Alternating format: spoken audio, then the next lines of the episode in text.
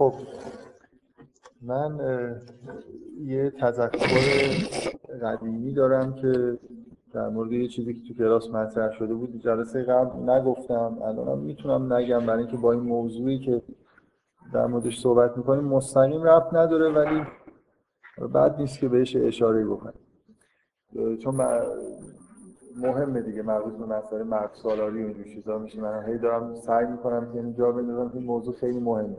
امروز و جلسه آینده هم باز یه مسئله هایی پیش میاد که یه جوری ربط به این موضوع داره.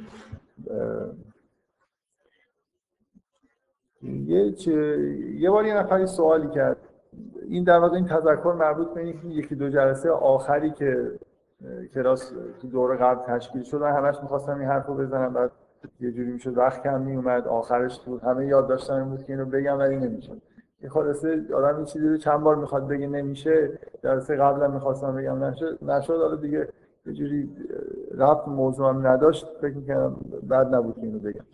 یه سوالی مثلا دو سه جلسه مونده به اینکه اون دوره تموم بشه، وقتی من خیلی دیگه با شدت زیاد اینجا در مورد مسئله مرد سالاری و اینکه از کاپیتالیسم بدتره، یه چیز خیلی بد رو من یه جلسه گذاشتم، یه چیز خیلی بد رو گفتم، اینو میگم از اون بدتره، خیلی بدتره. اگه اونو قبول کرده باشید خیلی بده، من فکر می‌کنم که اینو بشه استدلال کرد که یه جور ریشه اون مشکلم شاید اینجاست. این حرفا رو که با تاکید زیاد می‌زدم، یه نفر پرسید که خب اگه اینقدر مثلا این مسئله مهمه چرا توی قرآن خیلی بازتاب نداره؟ اصلا فکر شاید سوالی بود که اصلا بازتاب نداره، جایی مثلا تو قرآن مثلا چیزی به اسم مرد سالاری به عنوان مفهوم قرآنی ما نداریم که محکوم شده باشه. بعد منم گفتم که خب مثلا این موضوع زنده به گور کردن دختران که توی قرآن اومده خب مربوط به همین موضوع دیگه است. مرد سالاری چیه؟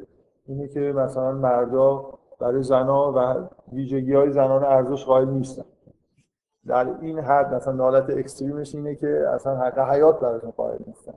یعنی اینقدر بی‌ارزش میدونن که به محض اینکه مثلا یه رسم و سنتی توی زمان جاهلیت و خب جاهای دیگه هم به انها مختلف بوده که مثلا اگه فرزند دختر میشد زنده به گور میکردن یا دیگه حداقل عزا میگرفتن دیگه که چرا مثلا پسر نشد دختر شد. این هنوزم که هنوز کم و بیش در یه حدیش باقیه که مثلا خیلی میل دارن که بچه پسر بشه. الان توی چین میدونید یه مشکلی پیش اومده برای دولت چین، کسی شنیده اینو در مورد اینکه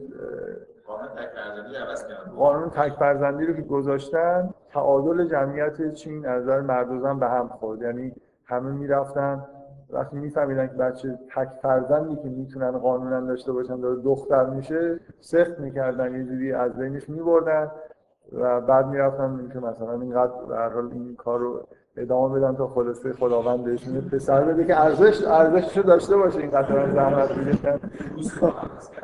دوستا معلوم شد که اگه دختر بشه اولی میتونن دومیت بیارن. ولی من شنیدم که حالا تو کلا توی چین قانونی که برای که این مسئله پیش نیاد گذاشتن اینه که اگر بفهمن که پزشکی سونوگرافی کرده جنسیت رو اطلاع داده خب تو چین هم دیگه حداقل چیز اعدام. آره این که به هر حال هنوز این در واقع رسم زنده به گور کردن دخترها واقعا به یه نوعی می‌بینید سخت کردن دخترها با مثلا زنده به گور کردن خیلی فهم چیزه همین به دنیا نیومده از بین میبرن که حالا یه جوری تون تکنولوژی پیدا کردن. آره یه جوری در واقع بدتر از اون چیزی که قبلا بود. میخوام بگم این هنوزم که هنوزه این مسئله تاریخی مربوط به یه قوم مثلا بدوی به این شکلی نیست، یه چیز خیلی متداولیه که ارزش گذاریه دیگه، همچنان مثلا پسر از دختر ارزشش بیشتر، زحمتش میارزه آدم این پسر رو بزرگ بکنه، دختر معلوم نیست زحمتش بیاد. خب من در مورد این سوال میخوام اینکه جلسه بعدم فکر میکنم یا همون جلسه در ادامه این حرف که چرا با صراحت بیشتری بیان نشد. میخوام در مورد این سوال بحث بکنم که توی قرآن حرف اینه که چرا مثلا این مفهوم مثل بعضی از مثلا فرض کنید شرک خب یه چیز دیگه، یه مفهومیه که مطرح شده با شدت خیلی زیادی هم برعلیش صحبت شده، ولی مرد سالاری اینطوری نیست و خیلی چیزهای دیگه هم اینطوری نیست که مثلا در واقع یه جوری در موردشون با صراحت به اصطلاح صحبت شده. من چیزی که میخوام بگم اینی که این درخواست از حرفایی که من قبلا زدم فکر میکنم این برمیاد. من مثلا معتقدم که اصولا درخواست این که یه گزاره‌ای، یه عبارتی توی قرآن باشه مردسالاری رو تعریف کنه و بعد به شدت محکوم بکنه، یه درخواست مردسالارانه است. یعنی ایده های انتزاعی، اینکه یه چیزی یه اسم داشته باشه بعد من یه گزاره انتزاعی بگم مردسالاری بد است، مثلا اینکه این به این شکل در بیاد، این خودش در واقع یه چیزیه که مردا خوششون میاد. دقت می‌کنید منظورم چیه؟ یعنی اصولا تفکر انتزاعی، این چیزی که ما بهش خیلی عادت کردیم، یکی از ویژگی‌های مردسالاریه، اینکه دوست داریم همه چیز به طور صریح با یه گزاره‌های خیلی تعریف شده‌ای مثلا بیان بشه. در واقع یه نوع عادت کردن به تفکر انتزاعی. تمام این چیزایی که ما تحت عنوان فلسفه میشناسیم، این یه جور تفکر انتزاعیه و ویژگیه که می‌بینید مردم توش قوی‌ترن. مردم اصولاً تو تفکر انتزاعی قوی‌ترن. یکی از اون چیزای دو قطبی که من یه جلسه‌ای گفتم، بعداً یه جلسه دیگه چیزای دیگه هم اضافه کردم و تکرار کردم، مثلا چیز بود دیگه، همین تفکر انتزاعی در مقابل مثلا مسائل عاطفی. من اولین نکته‌ای که میخوام بگم، این چیزی که میخواستم بگم اینه که خود این نوع درخواست، این که مثلا چرا قرآن این شکلیه، چرا توش داستان داره، چرا نمیدونم بیشتر شبیه شعر تا شبیه کتاب فلسفی، که خیلی‌ها فکر میکنم اینجوری در واقع نسبت به قرآن احساس مشکل میکنن، اینکه چرا اینجا خیلی چیزا صریح نیست، واضح بیان نمیشن، چرا اگر منظور اینه اینو با صراحت نمیگه، چرا در لفافه مثلا یه داستان یا یه عبارتایی خود مبهم بیان میکنه.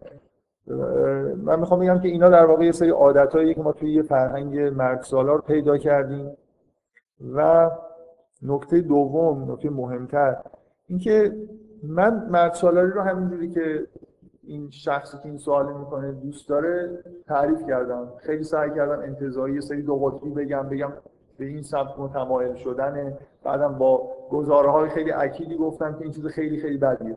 خب ولی چرا ریشش از بین نمیره؟ منظورم اینه که مثلا همین کسی که همه این حرفای انتزاعی منو شنیده ولی باز هنوز داره تو قالب مردسالاری صحبت می‌کنه، وقتی این حرفم داره میزنه و خیلی قضاوت‌های دیگه‌ای که تو زندگیش می‌کنه همین الانم مردسالارانه است می‌ذاره.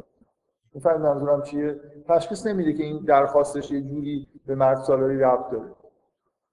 یعنی من می‌خوام بگم که این عادتی که ما داریم چیزا رو انتزاعی بیان بکنیم که در اثر افراد در واقع توی مردسالاری به وجود اومده و بهش عادت کردیم، می‌بینید فایده نداره دیگه. این اگه فایده داشت، من که با همون سبکی که این آدم می‌خواست همه چیز رو مثلا انتزاعی گفتم، گزاره‌هام خیلی صریح بیان کردم، ولی احساس نمی‌کنم حالا از اینجا می‌خواید بشمارید، یه کانتر بذاریم که چقدر حرفایی که شما می‌زنید یه جوری انحراف‌های مردسالارانه توش هست. و خیلی جایی که مثلا یه سوالایی پیش میاد، به طور میخوام بگم هنوز شما حسشو ندارید که یه چیزی که مردسالارانه است تشخیص بدید که این هست، یا حس خیلی بدی بهتون دست نداده. فقط ببین ایراد تفکر انتزاعی همینه، خیلی سطحیه، یعنی با درون آدم درگیر نمیشه. شما یه چیزی رو وقتی انتزاعی بیان میکنید به طور کامل خیلی به نظر میاد شسته رفته و ترتمیز بیان شده، ولی اینجوری نیست که تاثیر عاطفی بذاره. مثلا این مسئله ارزش گذاری روی مرد و زن، این مسئله عاطفیه، اینکه واقعا یه چیزایی به نظر ما با ارزش‌تر از چیزای دیگه است. اینکه من بیام با یه تصورات انتزاعی قطب مخالفش رو بگم و بعد بگم نه سعی کنید که به این ور مثلا زیاد ارزش ندید، 50% این ور 50% اون ور، درست نمیشه کار. درست؟ حالا بیاید یه بار این کارو بکنید.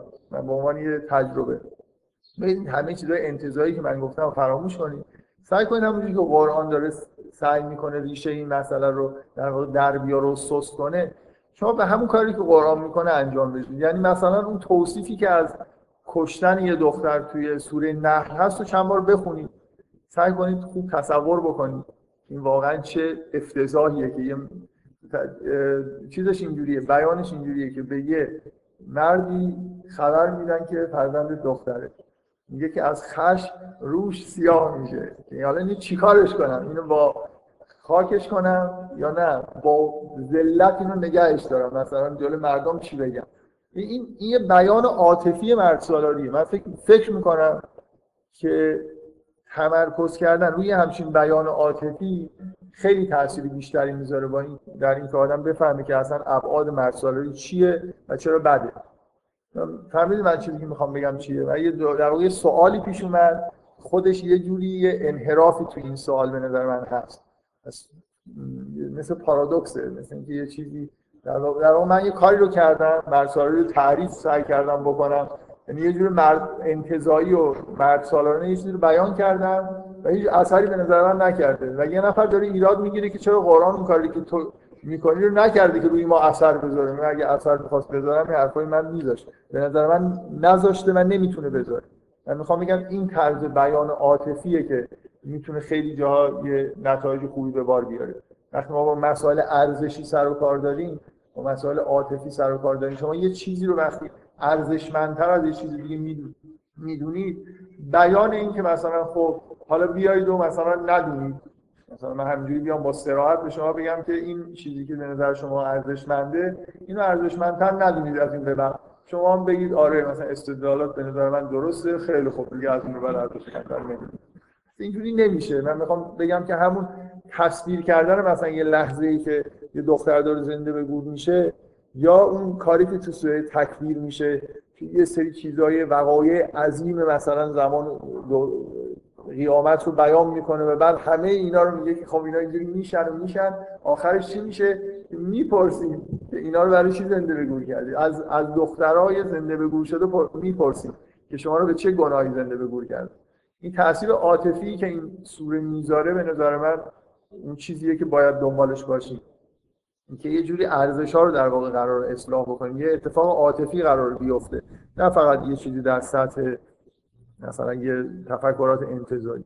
من دارم دفاع میکنم که اینجوری خوبه و اگه اونجوری که من سعی کردم مطابق رسم روز بگم خیلی خوب بود و همه چیز خیلی خوب جا میافتاد، سوال دیگه نباید پیش میومد. باید تا حالا این مسئله روشن میشد که این نوع تفکری که ما داریم، عادتی که داریم، مثلا توی علم، توی کتاب‌های علمی، توی کتاب‌های فلسفی، همه چیزو در حد ممکن به ابسترکتش می‌کنیم. کلی هم لذت می‌بریم واقعا. یعنی اصلا هیچ مفاهیم ریاضی تا جایی که ملموسن هم انگار زیاد خوب نیستن. هر چی کلی‌تر و انتزاعی‌تر و ابسترکت‌تر میشن، جالب‌تر به نظر میرسن. بنا به عادت دیگه ما توی یه نظام آموزشی که اینجوری پایه‌ریزی شده تحصیل کردیم و خود به خود عادت کردیم به اینجور بیان کردن، اینجور فهمیدن و قراره که این شکسته بشه. بنابراین نمیشه با ابزارهای مرزسالارانه مرزسالاری رو خیلی محکوم کرد و شکست. فکر می‌کنم اون ابزارهای شاعرانه که یه جوری متعادل‌تر، شعر یه چیز متعادلیه برای اینکه هم در واقع داره به طور نمادین چیزا بیان میشن، به اضافه اینکه جنبه‌های عاطفی قوی هم توش هست. خلاص این تذکری یه حرفیه که من 3-4 جلسات میام که اگر وقت شد همیشه آخر یاد داشتم مینوشتم، می‌رفتم این بالا نوشتم اولی پار که بعدا اگه یه چیزای دیگه وقت نشد اونا رو نگم. فکر می‌کنم به هر حال هنوز این مسئله جا نیفتاده و فکر هم نمی‌کنم با توضیح زیاد دادن و بحث‌های انتزاعی خیلی جا بیفته. ولی حالا من فکر می‌کنم که بحث انتزاعی کردن هم مفیده، حداقل برای ماها که عادت داریم. شاید برای اینکه یه چیزی شروع بشه توی ذهن آدم‌ها بد نیست که آدم یه خورده بحث انتزاعی هم بکنه. خب بریم سراغ این داستان آفرینش که من دفعه قبل همینجوری مختصرا این چیزایی گفتم و یه چند تا سوال مطرح کردم، قرار شد در موردش این جلسه صحبت کنم.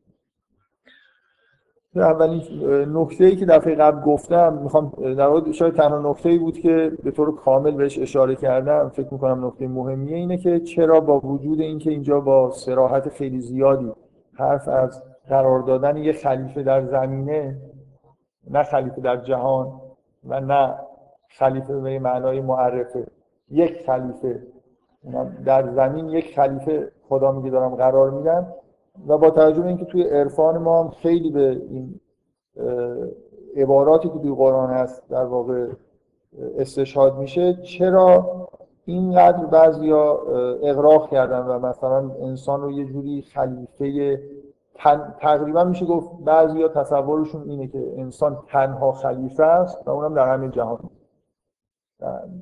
جهانیه و تنها خلیفه هم هست، تقریبا موجود دوم بعد از خداست نیست، ولی واقعا یه حالت اغراق‌آمیز اینجوری وجود داره، نه همه ولی بعضی جا آدم می‌بینه که وجود خیلی اغراق‌آمیز این حرفا رو میزنه.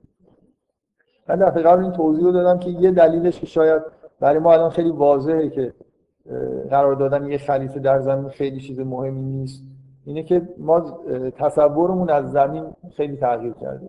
این چیزی که دفعه قبل گفتم، اون عارفی که مثلا 10 قرن قبل داستان میخونده، وقتی میشنید زمین همه جهان بود دیگه، بقیه چیزا یه سری مثلا چیزای مثلا ستاره‌ها، سری چیزای کوچولویی بودن که اون بالا داشتن برق می‌زدن، مثل یه تصورشون از یه چیز خیلی بزرگی به اسم زمین بود و بعدم اینکه دور و برش چیز گنبد مانندی هست و اونجا می چند تا چیز برای قشنگی نصب کرده. جهان دیگه چیز دیگه تو ذهنش وجود نداشت اصولا که بخواد فرض کنه که ممکنه تو اون مثلا چیزای کوچیکی که اون بالا هست هم یه خلیفه‌ای وجود داشته باشه. بنابراین چون زمین در واقع یه جوری معادله با جهان بود، این طبعا چیز میشد دیگه، اینکه و بعد اون مسئله اینکه چرا معرفه نیومده نکره اومدم دیگه مسئله پیش نمی آوردی. من بگم در جهان میخوام خلیفه‌ای نصب بکنم، نمیگم خلیفه‌ای دیگر، مثلا یه جوری معنیش اینه که انگار اولین بار دارم این کارو میکنم و تنها خلیفه هم هست. یه جوری یعنی با این متن، با تعبیر اینکه زمین یه جوری معادله با جهانه، اون اغراقی که در واقع به وجود اومده اون میخونه. این خیلی عجیب نیست چرا اونجوری تصور می‌کنه. خب این یه نکته که من دفعه قبل گفتم، چیزی فقط تکرار کردم، نمیخوام چیزی اضافه کنم. و من یادداشتم امروز خیلی چیزی نرسیدم، پراکنده یه چیزایی نوشتم، نه خوب مرتبش کردم، نه برای یه چیزایی میبینم نمیدونم منظورم چیه، در عکسی در پاته. خب این رو بعدا اگه یادم اومد چیه جلسه آینده. خب بریم سراغ مسئله این که در مورد خلافت. من دقیقا یه چیزی مطرح کردم که منظور از خلافت چیه، اینکه باز یه بیان اغراق‌آمیز اینه که فقط یه افرادی در حد پیامبران و معصومینن که خلیفه خدا هستن. خلیفه خدا بودن یعنی جانشین خدا بودن، یعنی یه چیزی همتای خدا بودن تقریبا، یه تعبیر اینجوری وجود داره و این چیزی که بهش میگن مقام خلیفت اللهی، این مختص به افراد خاص، یعنی همه انسان‌ها خلیفه خدا نیستن، افراد خاصی هستن که به در واقع خلیفت اللهی مقام خیلی بالاییه، جانشین خدا بودن و آدمای خاصی بهش میرسن. من گفتم که به نظرم از روی این متن اینجوری بر نمیاد که منظور این باشه که مثلا یه مقام خیلی بالایی باشه که افراد خاص برسن. به نظر میاد همه آدما توی کره زمین که هستن یه جوری به نظر میاد که از این متن اینجوری برمیاد که جانشین خدا هستن. اون مقام خلیفه بودن که اینجا داره در موردش صحبت میشه بهشون قابل اطلاقه. و دلیلم هم این بود، بیشتر از این که نمیدونم معرفه باشه نکره و این حرفا، اینکه جمله بعدی اینه که ملائکه اعتراضی مثلا دارن که فساد به راه میفته و خونریزی میشه، مثل اینکه این موجودی که داره خلق میشه اصلا شایستگی خلق شدن نداره. نمیدونم احساس خیلی خوبی نسبت به خلقت انسان تو ملائکه انگار وجود نداره، حس نه اعتراض، حداقل سوال برانگیزه براش. بفهمید یه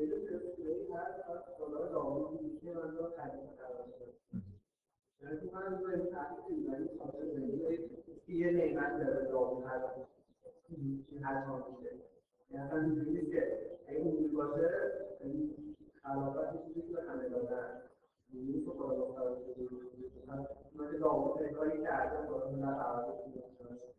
بذارید من چیزی که میخوام بغیر از اون یه نقطه‌ای که گفتم تکرار میکنم، بقیه رو میخوام یه خورده بیشتر در موردش بحث کنم. دفعه آخر در جلسه قبل آخر جلسه هم تونتون یه چیزایی رو به عنوان سوال گفتیم و در موردش هم مختصر بعضی‌هاش رو توضیح بدم. من میل دارم که اصلا این مفهوم خلیفه بودن رو خود روشن بکنه، یعنی چی جانشین خدا بودن. خب و من تصورم اینه که اگه مفهوم روشن بکنیم به اینجا میرسیم که یه جوری خلیفه واقعی، کسی که جانشین خدا هست، یه جوری مثل اینکه خلیفه برحق، این کسی که حقش هست که بهش خلیفه گفته بشه، اونیه که به یه جایی رسیده باشه. منظورم میگه همه آدم‌ها یه جوری به عنوان جانشین انگار وارد زمین میشن، ولی یه جوری چیز داره دیگه، حق و باطل اینجا وجود داره، یه مدارجی وجود داره، اون یعنی یه مقام یه چیزی به اسم مقام خلیفت اللهی خلاصه وجود داره که فقط مختص آدمای خاصیه. به جایی میرسن که در واقع مثل خدا دارن عمل میکنن، یعنی به جایی میرسن که همون کاری رو دارن انجام میدن که اگر خدا میخواد. جانشین بودن به معنای این که خوب دارن جانشین رو انجام میدن. میفهمی منظورم چیه؟ حالا اون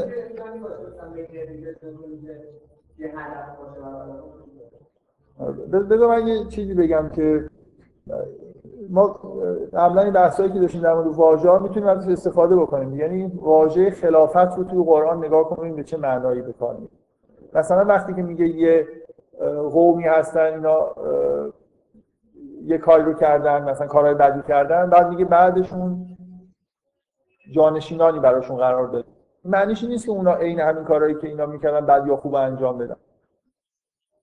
میخوام بگم خلافت، اون تعبیری که از خلافت وجود داره که تعبیر به این مقام بالا میشه، اینه که یعنی اگر یه نفر به یه نفر میگه خلیفه یه نفر، این همون کارهایی که اون اگر بود میکرد انجام بده.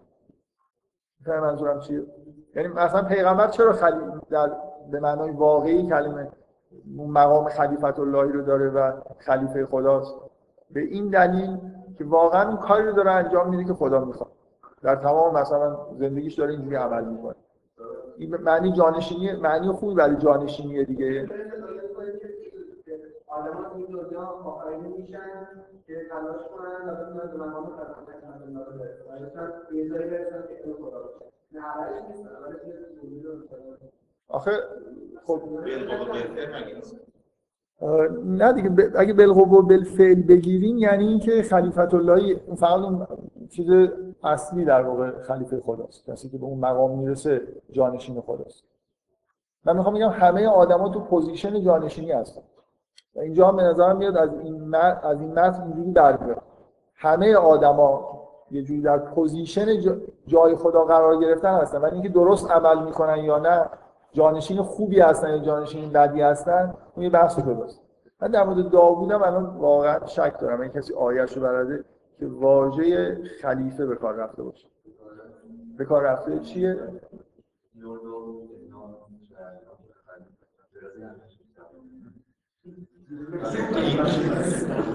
حالا بذارید سوال خوبیه، یعنی چون شما داری از متن در واقع یه جوری در میاری یه استدلالی، خیلی سوال خوبیه دیگه. ببینیم مثلا در مورد داوود که به کار میره معنی خاصی داره. اینکه من احساسم اینه همه آدما به معنای تو پوزیشن خلیفه خدا بودن قرار گرفتن، ولی اینکه در واقع این کار رو به درستی انجام میدن، تحقق پیدا میکنه اون چیزی که باید تحقق پیدا بکنه. این چیزه به اصطلاح مسئله داره.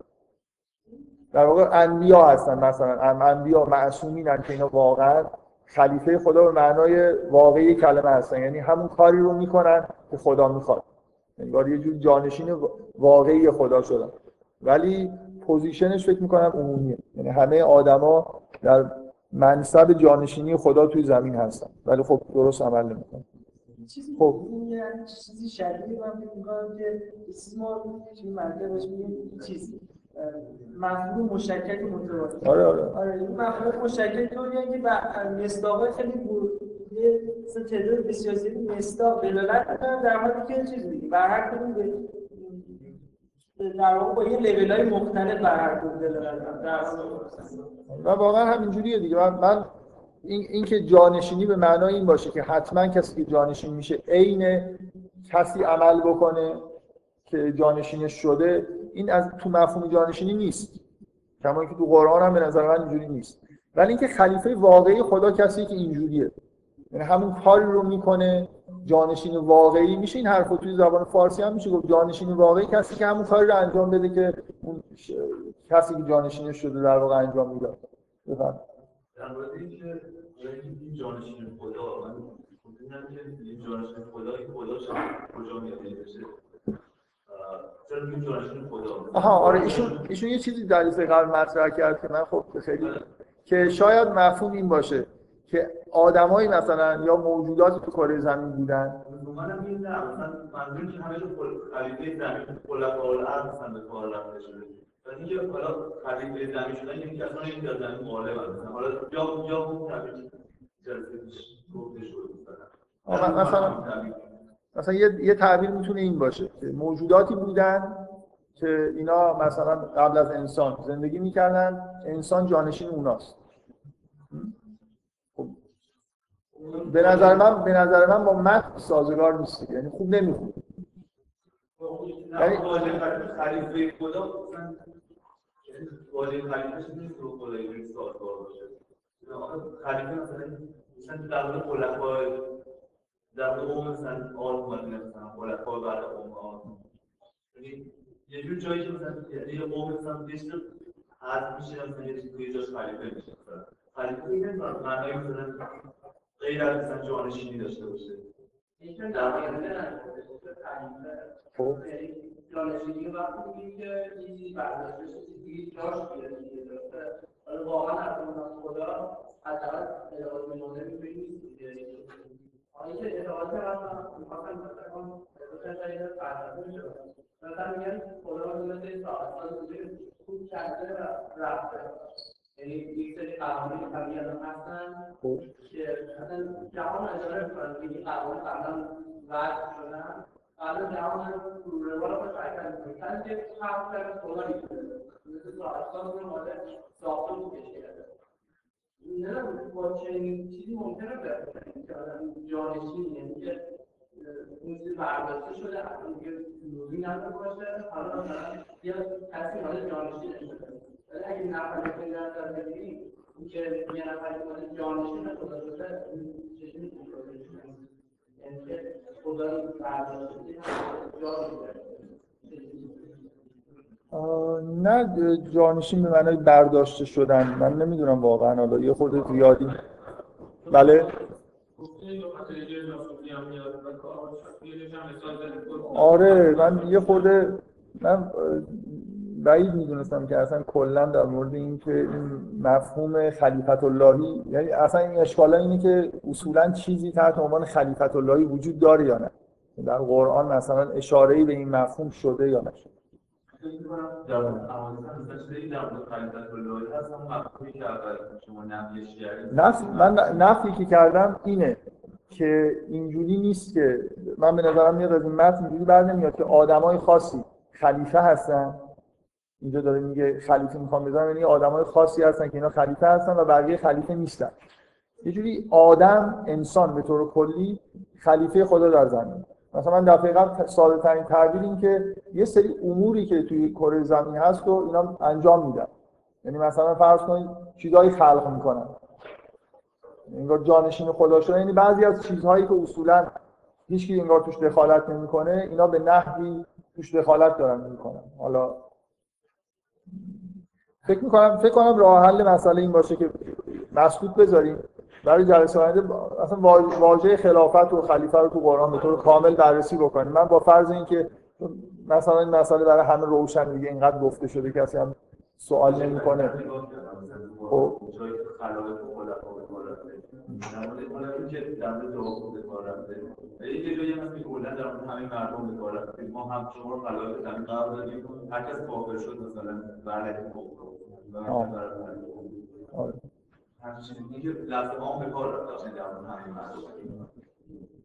ایشون میگن که آره من این آیه دقیقا یادم میگه شما رو خلایف الارض قرار دادیم و هر کسی کافر بشه علیه کفر، یعنی کفرش رو بر علیه خودش. یعنی اینجوری نیست که این خلایف الارض یعنی مثلا افراد خاصی از بشر.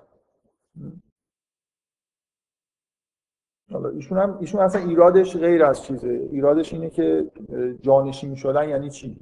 جانشین شدن به معنای این که بعضی از امور در واقع انگار یه جوری انسان یه موجود مثلا مختاره و یه سری ویژگی‌هایی که اصولا اختصاص به خدا داره رو تو کره زمین مثلا دخل و تصرف‌هایی میکنه، تغییر شکل‌هایی. ها این ترتیب شاملی مثلا با تعریف تعریف مثلا نماینده بیشتر جانشین حالا بذار من خود واقعا الان روش بحث نکنم بهتره. یه دور برم همه مثلا واژه رو نگاه کنم. بله که همین چیز اومده دعا بود. خب بگو من دیگه باز نکنم. بگو چیه؟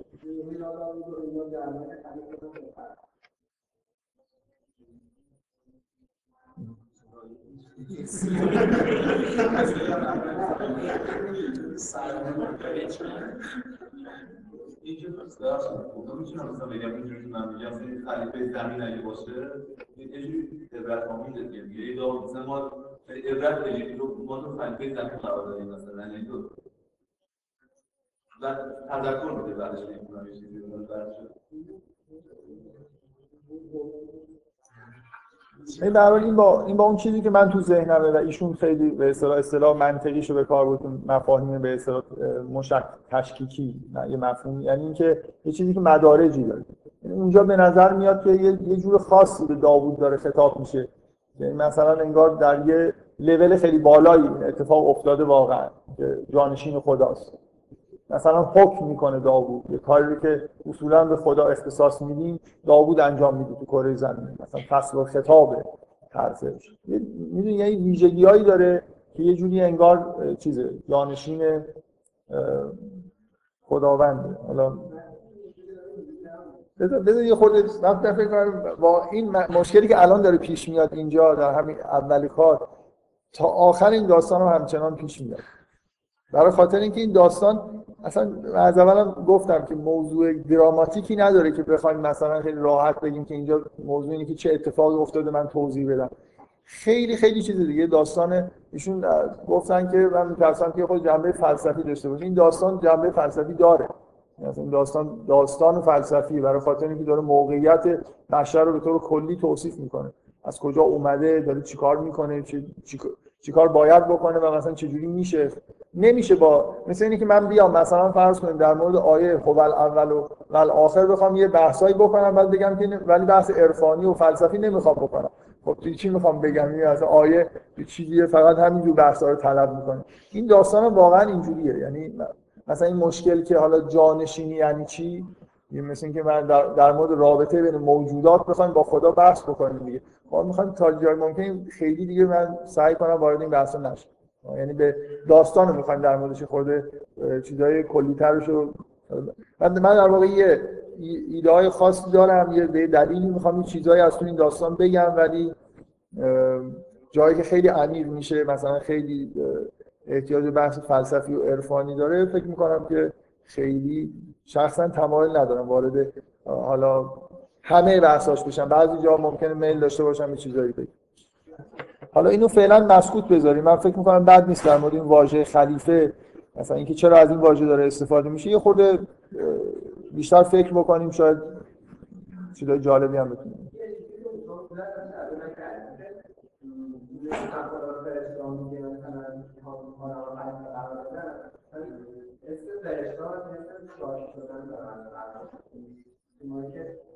حداقل سوال برانگیزه برای خاطر اینکه این خلیفه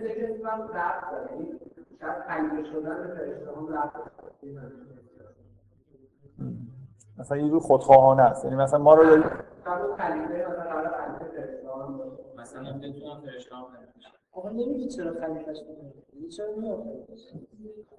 میگه چرا میگه که نه، میگه که چرا میگه کسی رو اونجا قرار میدی، حرف از خلقتش نیست. آره کسی رو اونجا قرار میدی که فساد بکنه و خونریزی بکنه. حالا من اصولا اینکه فرشته‌ها نسبت حالت اعتراض بگیرن و این حرفای خود اصلا مرددم که اینجوری تعبیر بکنه، ولی حداقل به طور به معنی تحت لفظی کلمه براشون سوال برانگیزه، دارن سوال میکنن، میدونن که این فرجام خیلی خوبی نداره این کار و منجر به فساد و خونریزی میشه و سوالشون اینه که برای چی این کار داره انجام میشه. حالا اعتراض دارن مثلا چرا ما رو گذاشتی کس دیگر میخواد خلیفه بکنی. حالا به هر حال خودشون رو دارن مقایسه میکنن، شاید هم اینجوری باشه. حالا خیلی نکته مهمی نیست واقعا اینکه در پشت سر فرشته ها حرف بزنن. مثلا من در واقع یه خورده با شوخی و خنده چیزایی گفتم که این چجور سوال کردنه، یه جوره حرف زدنش خیلی جالب نیست اینجا. بعد پشتش هم میگن که و نحن نسبح بحمدک و مقدس لش میگن ما تسلیت میکنیم. من خود این سوال یه جوری چیزه، مثلا با اون تعبیری که ایشون داره میکنه خلاف تسبیح و تقدیسه، اینجوری اعتراض دارن میکنن. بفهم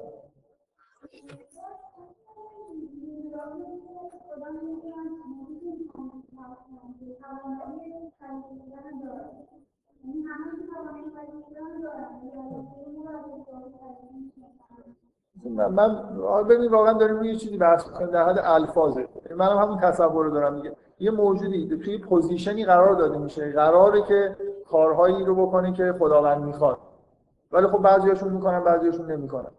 یعنی حالا اینکه اسم این پوزیشن رو بذاریم پوزیشن خلافت، یا وقتی که طوری عمل کرد که دقیقاً همون چیزی شد که این کلمه خلافت برازنده‌اش یعنی جانشین خدا شد، یه خود بحث خیلی چیزی نیست. یعنی من به نظرم نمیاد که همه در واقع توی پوزیشنی هستن که میتونن خلیفه خدا به اون معنای خیلی بالاش هم باشه، ولی نیستن دیگه. حالا قرار همه آدما تو اون پوزیشن قرار میگیرن، اینجوری نیست که بعضی از آدمای خاص هستن که مثلا استعداد خلیفه شدن رو دارن. من یه خود با این تعبیر که موجودات خاصی از بین انسان‌ها هستن که اصلا حرف خلافت رو در موردشون میشه زد، همه آدما بالقوه میتونن به اون مقام مثلا خلیفت الله لااقل برسن. یه خورده در مورد این مفهوم خلافت یه خود بحث رو کوتاه بکنیم بریم سراغ.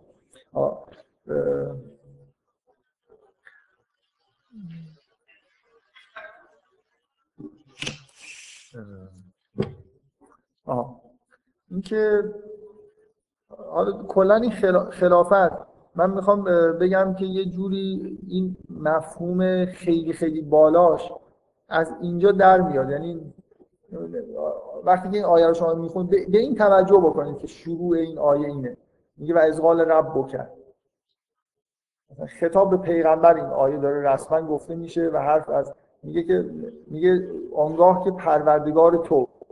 حداقل همه رو این توافق داریم که این نمونه واقعی و این مخاطب این آیه که پیغمبره، این نمونه واقعی خلیفه خدا به معنای هر چی که حالا میخواید بالا بگیرید هست. خب یعنی به اون معنای مثلا مقام خیلی خیلی بالای انسانی رسیده. حالا مثل اینکه میگه به یاد آر، یا مثلا اونگاه که پروردگار تو که به وضوح مثلا خلیفه میدونی خلیفه خدا هستی، به ملائکه گفت که من برای خودم جانشین که در زمین جانشینی قرار میدم. من میخوام بگم اینجا این مفهوم خلیفت الله به معنای خیلی بالا به دلیل اینکه در حضور پیغمبر خطاب پیغمبر این داره گفته میشه مستتر هست تو این جمله. مثل اینکه خدا به خلیفه خودش داره میگه که به یاد بیار اون موقعی که من گفتم که در زمین خلیفه قرار میدم. در واقع اوجش همینه دیگه، همین چیزی که پیغمبر شده. من میشد این آیه طوری بیان بشه که حضور پیغمبر در واقع توش صریحا ذکر نشه. میشه بگه از قال الله مثلا للملائکه خدا آره خطاب پیغمبر نیست. ولی اینجا من میخوام بگم این خطاب شدن تاکید روی حضور پیغمبر یه جوری انگار همون توجیه این که چرا این کار انجام شده و این خلیفه در اصل چه مقامی در واقع ممکنه منجر بشه در واقع توش هست. خب این یه نکته در مورد اینکه شروع این جمله در واقع با اشاره به پیغمبر در واقع داره. خب حالا من سوالای دیگه‌ای که مطرح کردم که همه این سوالا در واقع یه جوری جواب قاطع بهشون دادن، خیلی خیلی سخته، همشون در واقع یه جوری بحث‌های خیلی عمیقی ممکنه پشتش باشه. اینه که در مورد جواب خود ملائکه من این سوال مطرح کردم که برای چه جوری اینا میگن بلافاصله وقتی حرف جانشین قرار دادن جانشین توی زمین میشه اینا حرف از این میزنن که مثلا ناامیدانه که اینجا فساد به وجود میاد و خونریزی میشه. ملائکه اینو از کجا دارن میگن؟ صرف این که یعنی هر خلیفه‌ای به بنابرای دلیل ملائکه میدونن که جانشین قرار دادن در زمین به معنای حتما فساد به وجود میاد، یا نه اطلاعات قبلی در مورد خود آدم دارن. ذات زمین عرض یه تنه شناخته شده ذاتاً زمین و مادی بودن واسه اون چیزی که قرار بود خلق بشه این تبعات رو میاره. یعنی خود به خود وقتی چیزی مادی بشه و جنس زمین بشه این قرار بشه زمین زمین اصلا خاصیتش اینه که این حالات نمیدونم لساق و نیزیون رو یعنی ذاتاً بذار من اینجوری بگم الان این جواب شما معنیش اینه که قبلا هم در زمین فساد بوده یعنی اینکه الان میتونه بگم ولی واقعا این چیز اینجوری نیست یعنی عبارت اینجوری به نظر نمیاد انگار زمین خیلی خوبه اوضاع چرا یه اتفاقی داره میفته که توش فساد به وجود میاد و خونریزی میشه خونریزی فساد خونریزی خاصیت زمین نیست به نظر میاد اصلا ببین مثل اینه که زمین یه جای خیلی ترتمیز و خوبیه که الان خیلی وضعش خوبه چرا داریم این کاری میکنیم که اوضاع خراب بشه سوال اینجوریه آره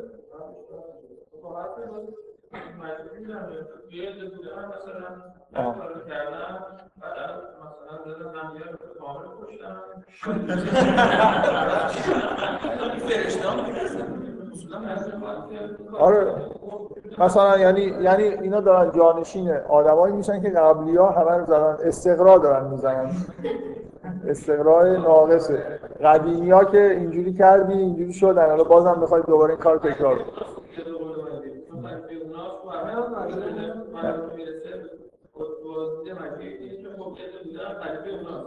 یعنی که انگار که خب الان که بازم میخوام به خوشی بذارم بازم یه دیگه که مثلا اجازه رو باید این بار ولی اجازه بدید این دفعه خداوند قبل از که این خلق جعل رو انجام بده به ملائکه اجازه بده به ملائکه داره توضیح میده دفعات قبل این توضیح رو نداده دفعات قبل توضیح نداده و ملائکه نمیدونن اون قبلی هم که اومدن که فقط همدیگر نکشتن لابد یه چیزی توش بود ببین اینجا بحث سر اینه که ملائکه به یه چیزی دارن اشاره میکنن که میدونن که پیش میاد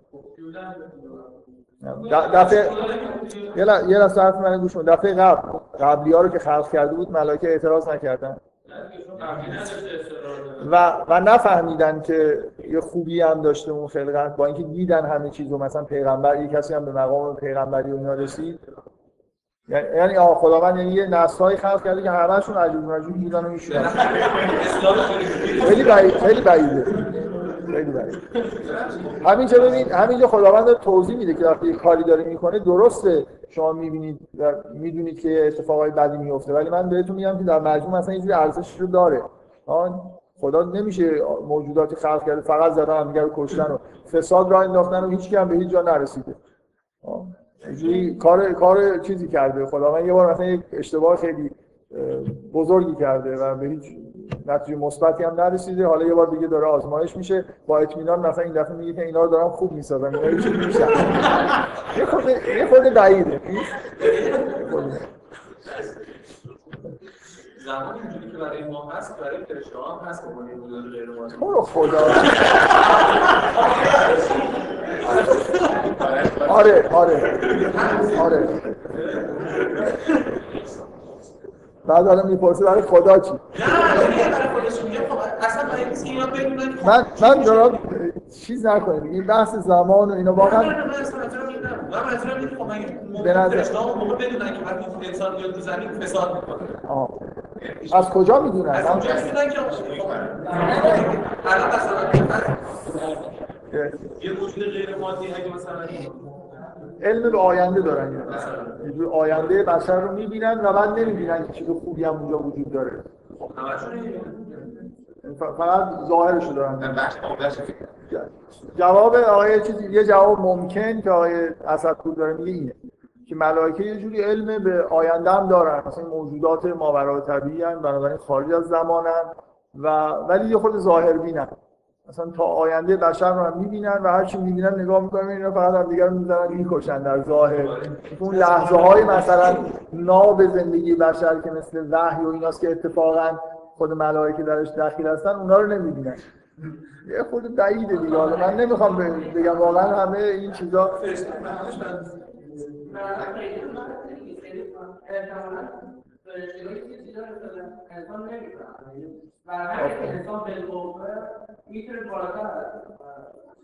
فرشته‌ها یه چیزی رو تو انسان نمی‌فهمن مثلا احتمالات می‌کنن رقمی معنی اشک که مثلا اگه اینجوری ممکن یکی از دیگه تکلیف می‌کنه آخرش نمی‌شه خب اگر پرشمانی حوزه فلسفی اینا رو نمیفهمن خانم از اون چیزی دارن که مدرس میره کلاس میذارن تو اون میگن اگر اصطلاحات مدرس دیگه هر موقعیت داره و چیزایی نمیتونن درک کنن واقعا میارزه احساس کنم که چیزی خوبی هست ولی واقعا میارزه.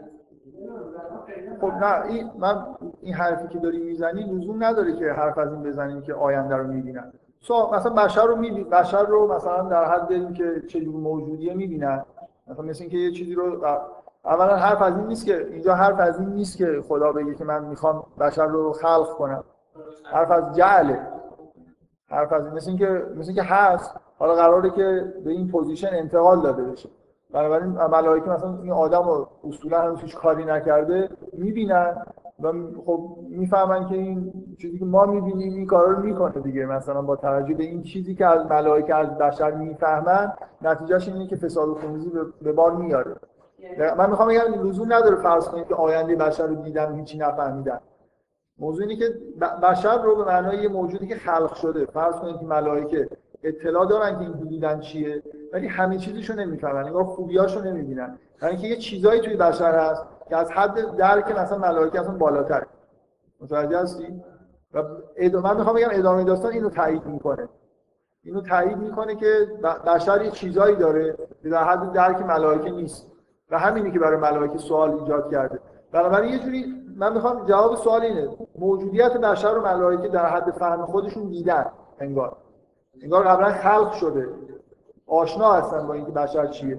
مثلا اینه که این بشر حالا قراره توی کره زمین نقش خلیفه خدا رو، جانشین خدا بشه، یعنی یه جوری مثلا مبسوط الید بشه، یه کارایی بتونه انجام بده و از این چیزی که اینا دیدن اینجور برمیاد که خب اینا رو بذاری تو کره زمین یه چند تایی باشن، حتما میذارن همدیگه رو میکشن و چیزای دیگر رو هر جوری مثلا فساد و خونریزی از دست اینا برمیاد. درست؟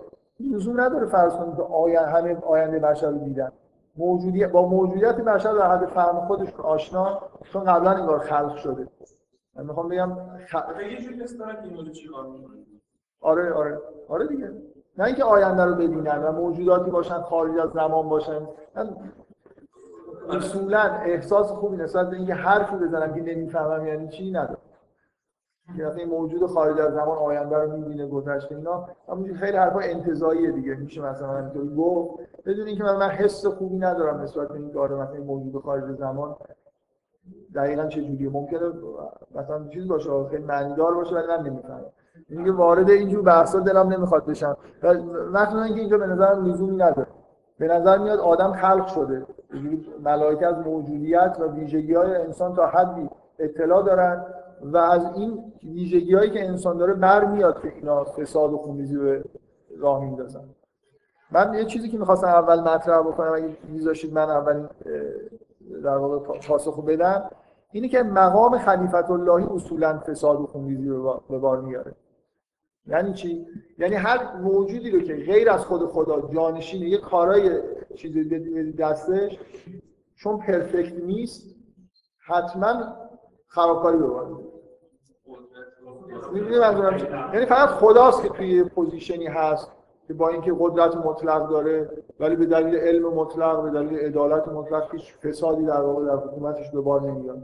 هر جایی رو ملائکه میشه اینجوری فرض کرد دیگه، من فقط حرف از این زده شده که من میخوام یه خلیفه بذارم، این معنیش اینه که اینجا مثلا فساد و حتما فساد و خونریزی به بار میاد. من این اولین جوابو میخواستم بدم و رد کنم که این جواب درست نیست. چرا جواب درست نیست؟ جواب درست نیست. خب من چرا؟ خب به هر حال همه انسان‌ها مرتکب گناه میشن دیگه، به یه معنای خلاصه هیچ انسان معصوم به معنای واقعی کلمه تو قرآن وجود نداره. همه آدما همین داستان همین داره میگه دیگه، این آدم به هر حال دچار معصیت میشه. ایشون به هر حال حرف چیزی میزنن قابل تأملی هست، اینکه مثلا یه نمونه‌ای ما داریم که به خونریزی لااقل نکردن، فساد هم نکردن، نمونه‌هایی وجود داره. ولی حالا بیایم در مورد جمع انسان‌ها بگیم که انسان‌ها کلاً یه همچین موجوداتی وقتی جانشین میشن این کارو میکنن. خب یه ایرادی برات گرفتن، ایراد خوبی هم. چیزی که خود قرآن خیلی روش تاکید داره، شرک و وحدت، وقتی که یک چند تا وحدت به وجود بیاد شرک به وجود میاد. یعنی وقتی چند تا خدا باشه وسط، همین خدا هم دیگه رو میدونن بیرون. اینکه بشر از هم یک موجودی که وحدت خدا و وحدت فرشته جدا شده، علت خلیفه بودنش هم اینه که این قدرت رو داره که خودش رو از خدا جدا کنه، اون فرشته این قدرت رو نداره. و وقتی که این رو خودش رو جدا بکنه حتی به عزیز میشه و حتی ما همگی میجنگه. این با از مفهوم خلافت در میاد. یعنی خلافت مثلا فرض بکنه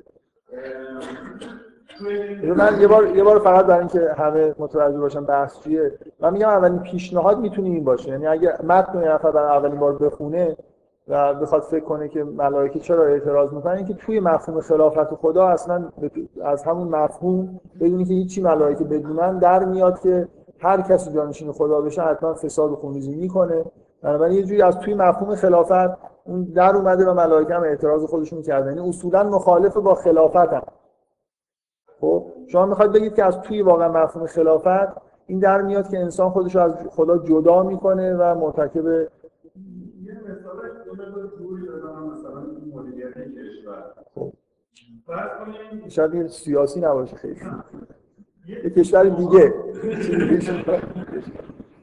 ببخشید مخملدار وقتی فیلمنامه بایسیکل را نوشته بود تو ایران بود این اتفاق میافتاد، بعد خب ایراد گرفتن گفتن که این خوب نیست و خیلی زیادی مثلا دیگه چیزش مثلا آره گفتن که به شرط اینکه اینو ببری خارج از کشور اجرا بکنی اشکال نداره. بعد میتونن بایسیکل‌ها اینجوری به وجود اومد که مثلا توی پاکستان مثلا اتفاق یه افغانیه اینا تو پاکستانه، حالا اینم همه چیزایی که ایشون داره میگه توی مثلا پاکستان بفهمید مثلا فرض کنید که توی یک کشوری دیپلمات قدرتی نداره که صلح بکنه یا بجنگه با کشور دیگه، اما یک سرباز یک وقت قدرت رو نداره. خب و سرباز رو اگر بخوایم براش یک سرباز واقعی کمینا نقطه ایدئالش یک سرباز یک وقت ایده‌ای نداره از اینکه چرا باید بجنگه یا چرا نباید بجنگه. فرض کنید فرشته‌ها سربازن و بشری که چیز شده یک سری سربازهای دیپلماتن و مسلماً موجودات تصمیمات میگیرن برای خود خودشون که مسلماً بر ضد همدیگه است که قطعاً فساد میشه.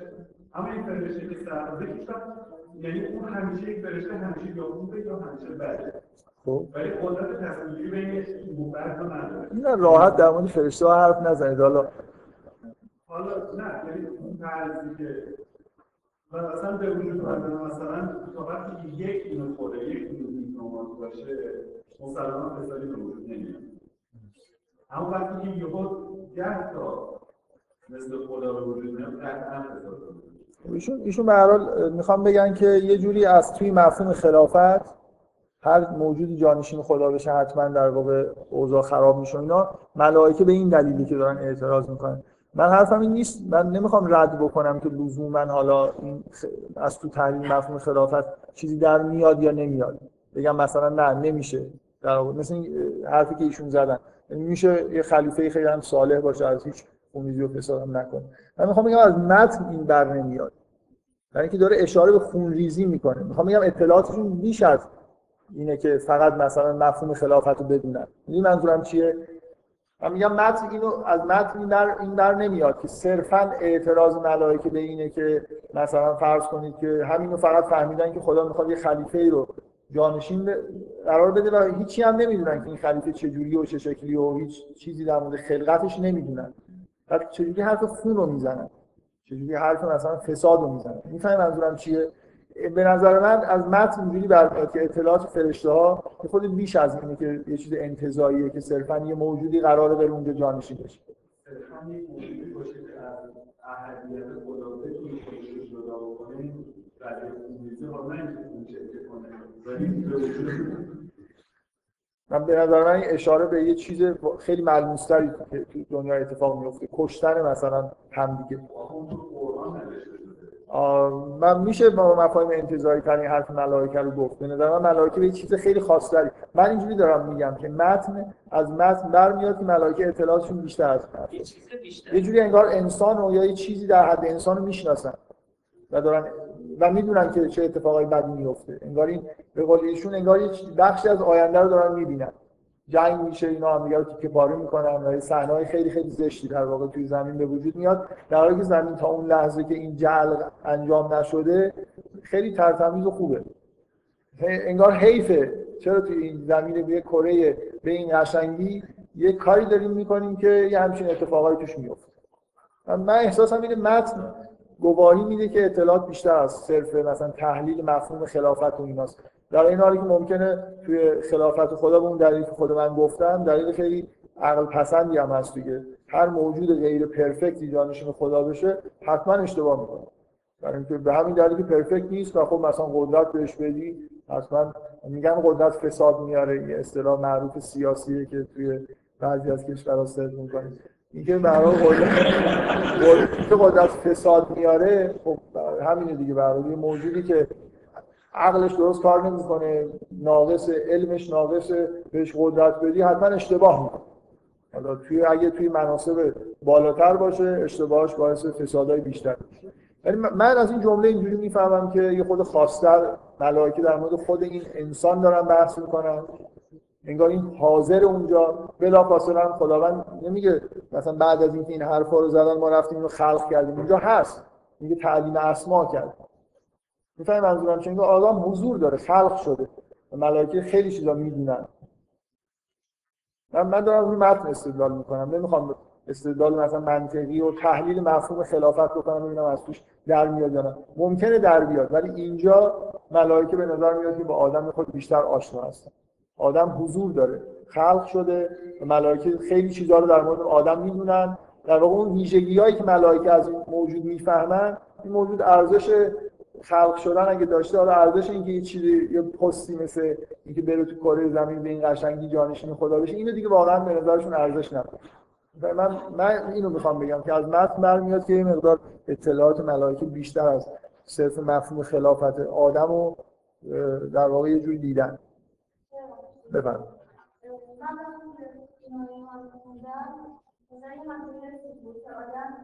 یه سری آدم‌ها که عقل می‌دونن مثلا شاید ببینن این موضوع رو تفسیر بکنن، ببینن هر چیز داره میشه اون بیشتر شرایط داره یه انگار داره آدم‌ها متوجه. من خودم شخصا خیلی روحیه‌ام اینجوریه، یعنی خیلی وقتا فکر می‌کنم ملائکه راست می‌گفتن. واقعا اینجوریه، یعنی کلاً مثلا اینکه آدم گاهی فکر می‌کنه ارزشش رو داشت یا نه، این همه فاجعه‌ای که به وجود اومده. آره و دقیقاً هم همین داستان امید بخش دیگه، یعنی یه جوری همون انگار اون سوالی که برای ملائکه پیش اومد سوال بدی نبود، اینجا برای همینم ذکر شده. یعنی خلاصه خیلی‌ها در آینده هم این سوال براشون پیش میومد. یعنی خود آدما هم فکر کنن آخه این ما چه موجودی بودیم ما رو مثلا گذاشتن که این همه افتضاح به ما آوردن. و واقعا این داستان شروعش و کلا این ابتداش تا جایی که حالا ماجرای ابلیس و اینا پیش میاد دقیقاً این وظیفه رو داره انجام میده. اینکه یه جوری به هر حال به خود ما هم دارن توضیح میدن که شما ارزشش مثلا دارید، خیلی هم از خودتون ناامید نباشید. درسته تقریباً فقط همون دو تا فعل فساد و خونریزی رو انجام دارید تا حالا، ولی خب حالا چند نفرام کار دیگه هم کردن. بفرمایید.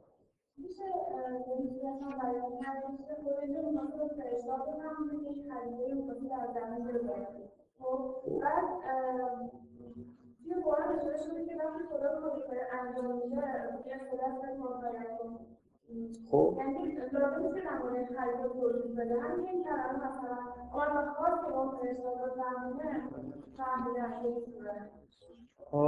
خب مثلا یعنی که دارید میگید که آره این نمیشه که حتما فرشته‌ها یک موجود یک خلق‌مانند از رو برمند میده باشن. نه اصلا یعنی این انجام شده زمان قسمت زمان نمیدونم. آره من موافق نیستم با این چیزی که دارید میگید، ولی نمیخوام روش بحثم بکنم. یعنی ممکنه اینم اینجوری باشه، یعنی مثل اینکه مثلا وقتی خداوند میگه من این کارو میکنم یه جوری تعقق پیدا میکنه. برای شما دارید میگید که به یه معنای آدم خاصه خبرش رو به خاطر درجه خبر انتقال بده. ببینید من میخوام شما قبول دارید که ملائکه اطلاعاتشون بیش از حد مثلا مفهوم خلافت یعنی با آدم آشنا هستم و من دارم اینو رد میکنم که صرف چیزی که ملائکه میدونن این نیست که قراره یه خلیفه‌ای که هیچیشو نمیدونن فقط قراره یه خلیفه‌ای در زمین گذاشته بشه.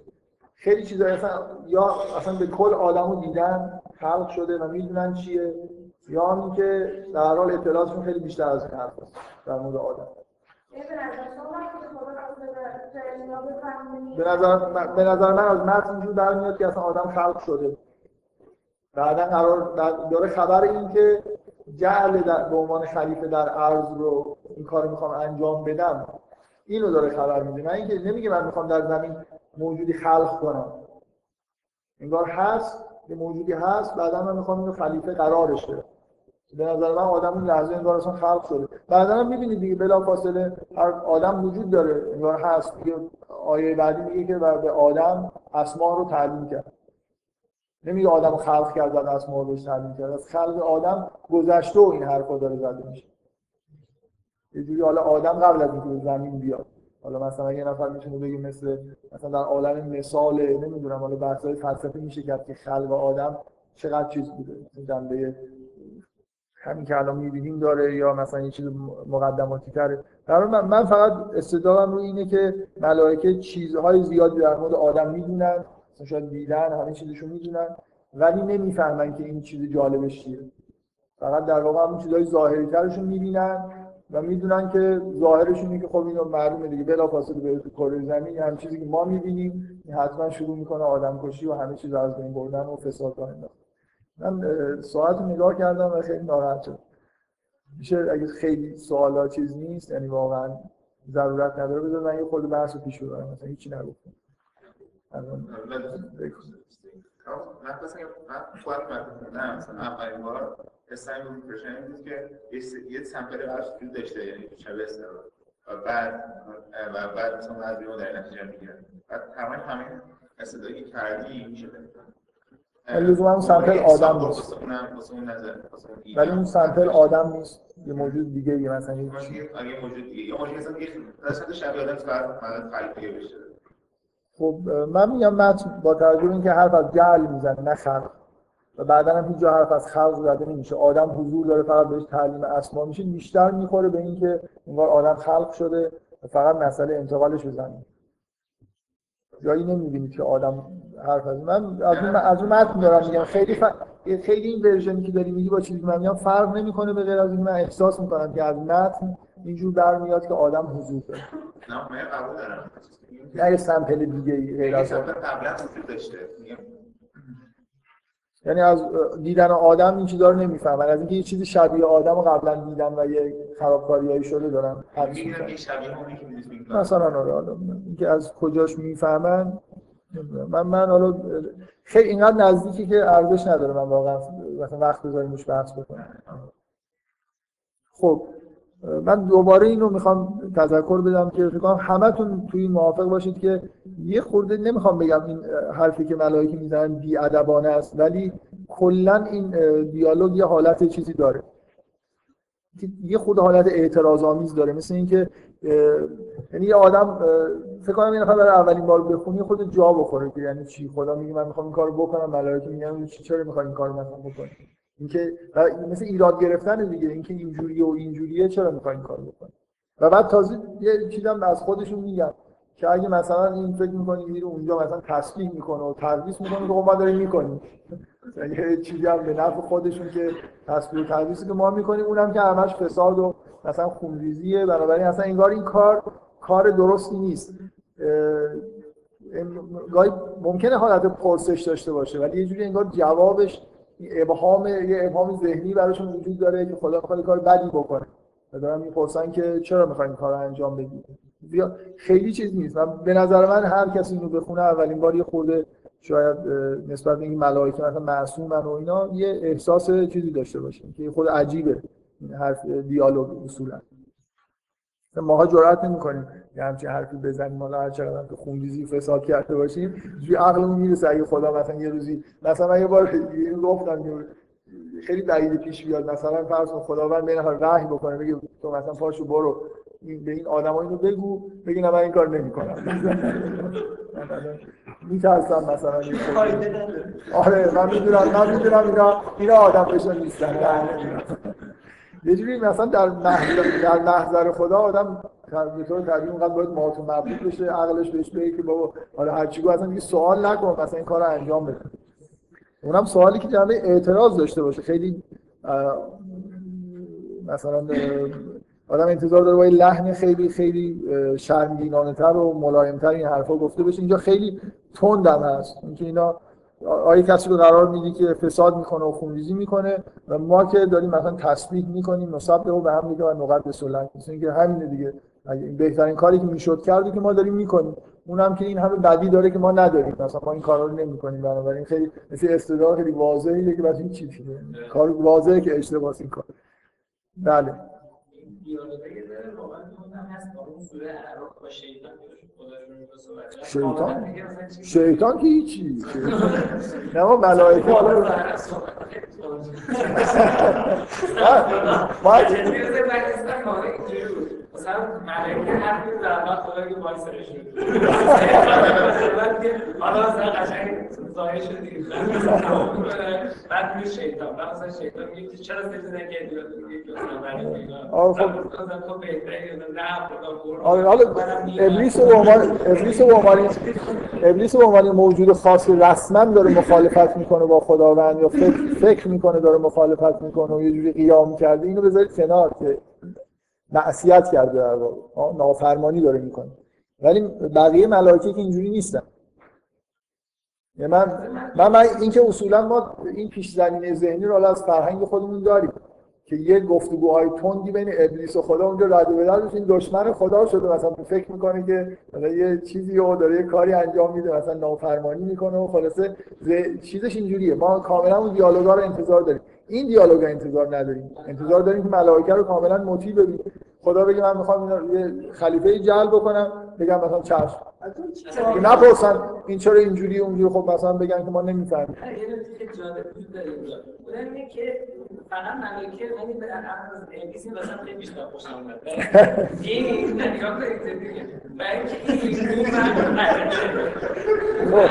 خیلی شیطان مثلا رسما میاد که خب بابا این یعنی چی مثلا اینا، ولی یه چیزی مثلا کوچولو میگن بعدش مثلا خیلی چیزا میگم اونم که خدا میگه یعنی الان ما کنترل دو مثلا اینا یه چیزی بقیه ملائکه هم چیزی تو دلشون هست که ولی خیلیش آشکارش نمیکنه و اون که دیگه کلا میزنه به سیم آخر از اون خوشت میاد. خب اینا چیزی هست این که آخری که میگه ظاهرا خیلی بیشتر برای دلجوییه، یعنی جدا از اینکه بحث مصبه به هم میگه. من به هر حال اینکه همتون موافقید که اینجا این دیالوگ زیاد دیالوگ عاقلانه و جالبی نیست، یعنی مثلا انتظارم نمیره که موجوداتی که مطیع امر خدا هستن یا چه حرفایی بزنن. همتون این حسو دارید، خوبه. بذارید من ادامه بدم خواهش کنم. مثلا هیچ چیزی تقریبا اینقدر گفتم بگیم از این سه صفحه اینقدر مثلا. خب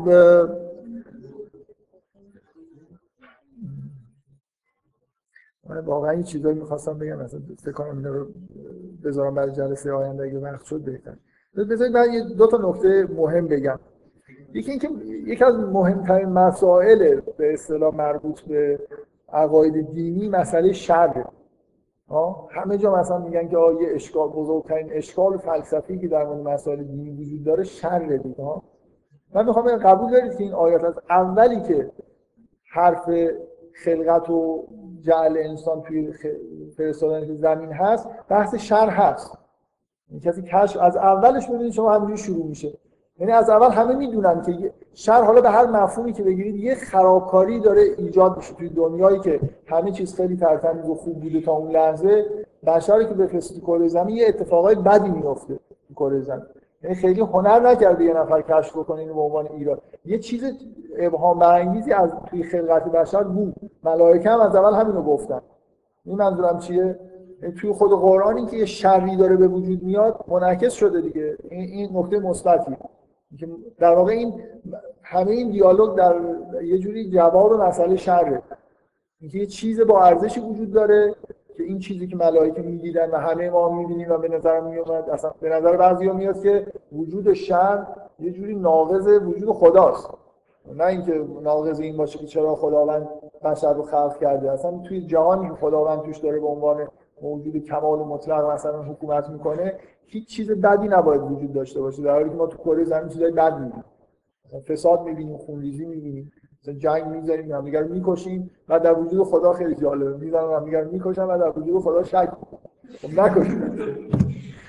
در حال این یه نکته، من میخوام بگم این نکته مهمیه تو این داستان که از اولی که حرف خلقت و فرستادن انسان تو کره زمین هست، بحث شره، یه پدیده خاص انگار دور و بر انسان ها.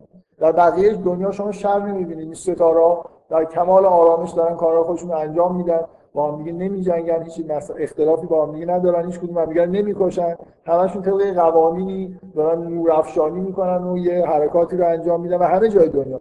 و زمین هم یه جوری قبلا همینطوری بوده و حیف بوده که مثلا این اتفاقات توش بیفته. ملائکه دارن به این اشاره میکنن که این نکته مهمیه که شر با مسئله، شر مسئله انسان، نه مسئله خدا یا مسئله جهان. یه جایی از دنیا یه اتفاقایی میفته که حالا در ظاهر که نگاه میکنیم اتفاق خوبی نیستن، بدن و توجیه لازم دارن که چرا این فعل رو خداوند انجام داده، و این دقیقاً داستان در توجیه هم میده. ملائکه سوالشون در واقع اون مسئله فلسفیه، چرا به کار میکنی که توی کره زمین شر به وجود میاد. و نکته بعدی اینه که همونطوری که یه نفر دفعه قبل اشاره کرد که از همون جمله اول معلومه که سرنوشت انسان اینه که بره مرتکب معصیت بشه و بعداً به زمین هبوط بکنه. تو اول که انسان رو مستقیم نمیارن زمین، طبق این داستان اول انسان منتقل میشه در این جنتی هست و حرفی هم از هبوط به زمین نیست، ولی مقدره، یعنی معلومه که انسان معصیت میکنه و این بلا سرش میاد و وارد زمین میشه. اینجوری نیست که قابل اجتناب بود. بعضیا میگن ای کاش ما پدرمون در این گندم نمیخورد، ما حالا بهشت بودیم، مثل یه تصادفی اتفاقی افتاده که میشد جلوشو گرفت. ماهیت انسان اینجوری بود که بذاریش مثلا توی جنت، یه شجره رو مشخص بکنید که بگید این نزدیک نشه، حتما نزدیک میشه، بنابراین این اتفاقا میفته. این نکته که قبلا گفتیم. بنابراین من میخوام بگم اینکه یه موجودی مثل شیطان نافرمانی میکنه ممکنه به نظر بیاد چیز دیگه، اینم جزء مقدرات هست، برای اینکه تا اون شیطان نمی اومد و فرید نمیداد این اتفاق نمی افتاد. بنابراین وجود در واقع یه چیز موجود شیطان صفت هم از اولی که انسان داره خلق میشه حتما هست، یعنی توی تقدیر این داستان هست. از همون اول همه این چیزا، اگه این کلمه عرض تو جمله اول نبود، کلمه‌ای که بعداً وقتی که هبوط پیش میاد تکرار میشه، نمیشد این حرفا رو زد، ولی به وضوح اون نتیجه نهایی که هبوط انسان به زمینه با خب مقدماتش توی در واقع تقدیر همین ابتدای داستان هست. بنابراین هم اینکه انسان گناه میکنه و هم که یکی از این موجودات مثلا شیطان صفت میشه، شیطان صفتی میکنه و انسان رو فریب میده، همه اینا در واقع تو این داستان هست. باز من روی این تاکید میکنم، خیلی مهمه که یه جایی که تو قرآن حرف از خلقت انسانه، حرف از مسئله شر پیش اومده توی قرآن و در واقع حل مسئله شر به معنای هست، توجیه اینکه چرا این اتفاق داره میفته. و من یه چیزی واقعا انسان طبق روایتی که الان ما توی زیست شناسی داریم، همه موجودات قبل از انسان خلق شدن، انسان انگار آخرین محصولیه که توی زمین داره وارد میشه. درسته؟ زیست شناسی تکامل مثلا، یعنی همه موجودات به وجود میان و بعد یه جوری در انتها انسان وارد زمین میشه. خب بله، از اون زمانی من میخوام اینجوریه دیگه، یعنی مثلا تحقیقات زمین شناسی هم نشون میده، به نظر میاد نشون میده که موجودات خیلی خیلی بیشتر از انسان بودن، انسان مثلا حداقل 1 میلیون سال زمین سابقه داره. یعنی سوال زیست شناسی میخوام بکنم که این اومدن انسان تو کره زمین، اینجا که حرف از اینه که میخوایم یه خلیفه توی زمین قرار بدیم و این حرفا، همه موجودات هستن منتظرن انسان بیاد یا نه؟ این منظورم چیه، یه سوال اینجوری دارم. اینکه ها سوال اینه که همه زمین آماده شده، انسان آخرین موجوده، همه حیوانات خلق شدن و یه اتفاقایی هم وجود داره تو زمین، همین شکل الان داره، فقط انسان کم داره، یا نه این موضوع خیلی قدیمی‌تر از این حرفاست؟ یعنی مثلا می‌فهمم منظورم چیه؟ یعنی قبل از اینکه اصلا حیات توی زمین به وجود بیاد. ها؟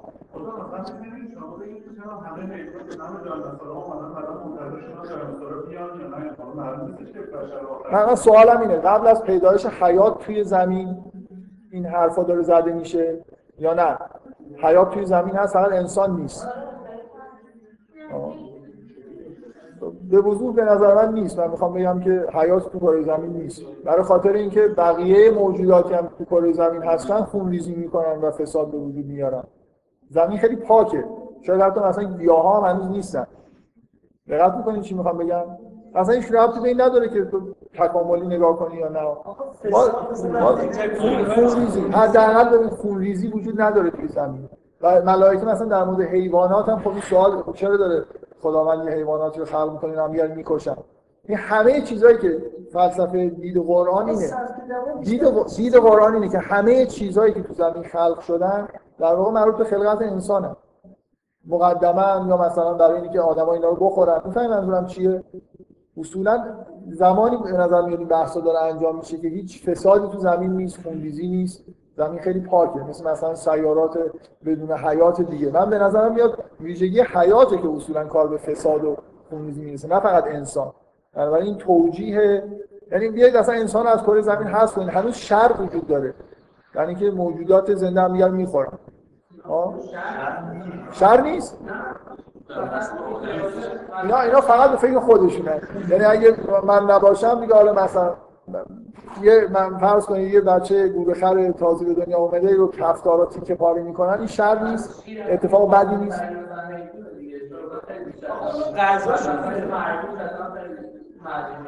خرگوش هم داره گیاه ها رو میخوره. خرگوش هم داره جلوی خرگوش هم داره، آره اصلا کره زمین مثل رستورانه، همه دارن همدیگه رو میخورن.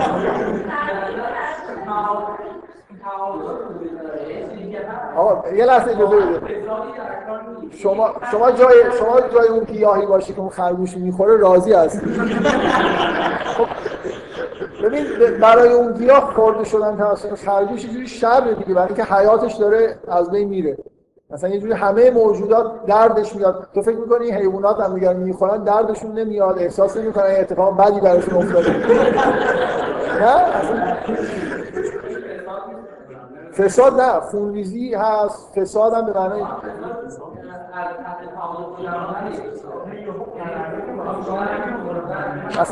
اصلا به نظر من جسد یه موجود زنده‌ای که داره میپوسه این نشانه فساد. فساد به معنای فقط اینکه مثلا فساد اخلاقی و اینا باشه نگید.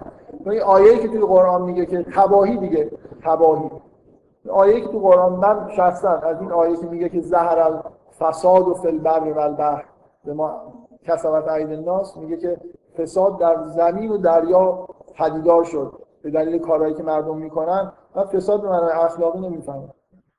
مثل اینکه ترجمه فارسی عامیانه آیه عامیانه نیست. اینی که انسان همه جا رو به گند کشیدن، مثلا تمام همه جا رو آلوده کرده. انسان توی کره زمین کارهایی کرده، همه جا کثیف شده، مثلا همه جا تباهی به وجود اومده. اخلاقی نیست به نظر من مفهوم فساد. از توی عبارات خود قرآن هم برمیاد که لزوما مفهوم اخلاقی نداره. یعنی حیوانات هم اینجوری فاسد میشن وقتی که دارن مثلا مردن و از بین میرن. و فکر میکنم مسئله شر توی حیوانات و گیاها و همه اینا وجود داره. یعنی یه جوری حیات، هر موجود زنده‌ای میل داره که از حیات لذت ببره. ما همون چیزی که بهش میگیم شر اینه دیگه. مریض میشیم، مثلا دوچار یه حالتایی میشیم که دردمون میاد و اینا از نظر ما شر. اینا برای حیوانات هم وجود داره. شر رو به مفهوم فلسفی که مثلا یه جوری خارج شده از تعادله خیلی اختیاری دارید تعریف کنید.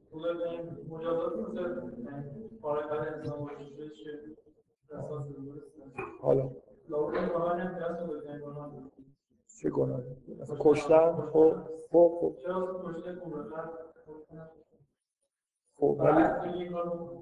خب من نمیدونم. ایشون حرفش اینه که مثلا کشتن یه گوره خر ممکنه کار بدی باشه و بنابراین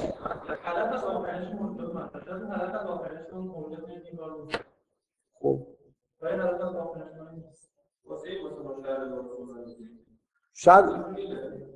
شب رو دارید یه تعریف دیگه ارائه میدید ازش که فقط مثلا به آلام و رنج و درد و این چیزایی که اشاره میکنن نیست. شب رو دارید یه مفهوم فلسفی بزرگی میگیرید مثل به هم خوردن تعادل مثلا در طبیعت. ما همه بحثی که میکنیم پستانه در طرف آمرنش، یعنی اینو بودشید کنار من نمیدونم هدف آفر من دارم در مورد این متن صحبت میکنم. اگه خلاص ما واقعا باشیم وجود داریم ولی این متن اینو نمیگه. من دارم در مورد این متن صحبت میکنم و این متن چیزی که شما میگید اون نمیگه. میخوام سعی کنم بفهمم این متن چی داره میگه. خود آره چیزی رو که هنوز این متن نگفته من کنار گذاشتم برای اینکه الان تازه به جایی رسیدیم که در مورد آفرینش انسان دلیل داره آورده میشه که این یه موجودیتی داره که ارزش این با... یعنی ببینید شما اینو به عنوان دیالوگ ساده اگه گوش بدید وقتی یه نفر میگه که چرا این کارو میکنی، چرا اینو مثلا میذاریش اونجا، این کارهای بدی انجام میده و جوابش اینه که بیا نگاه کن ببین چه خوبیایی داره، یعنی که تایید میکنه که اون چیزی که تو میگی درسته، اون بدیهایی که تو گفتی قبوله. خداوند جوابش این نیست که نه تو اشتباه میکنی این فساد به راه نمیندازه یا نمیدونم خونریزی نمیکنه و اون چیزایی که تو داری میگی اشتباهه، نه اون بدیهایی که تو داری ذکر میکنی درسته ولی بیا ببین یه چیز خیلی خیلی خوبم اینجا داره. این دیالوگ اینو داره میگه. موضوع اینه که این چیز خیلی خوب انسان چیه که ارزش اینو داره که در واقع خلق بشه. تازه اینجا مسئله هدف از آفرینش انسانه، نه هدف از آفرینش. اصلا نمیدونم هدف از آفرینش به طور کلی چی میتونه باشه. بله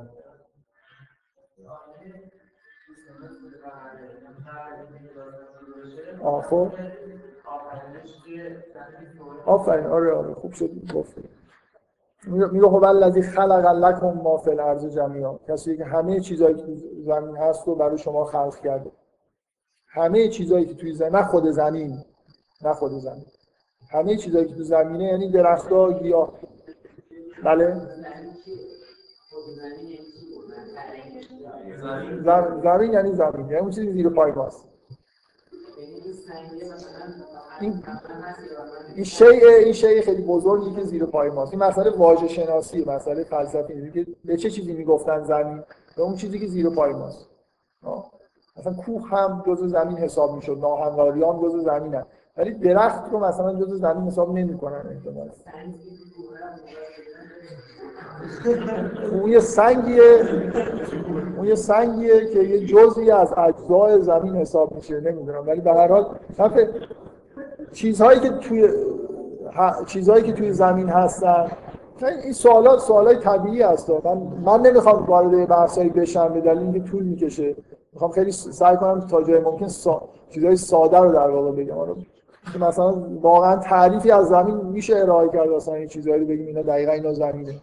و بعد این معنی این آیه، به نظر من معنی آیه اینه که همه موجوداتی که بعداً تو زمین خلق شدن یه چیزی بود و بعد یه اتفاقایی توش افتاد، حیات به وجود اومد. همه این اتفاقا برای انسان افتاد. این آیه قبل از اینکه این ماجرا شروع بشه، این آیه اینو داره میگه که همه چیزایی که تو زمین هست رو برای شما خلق کرد. بفهم.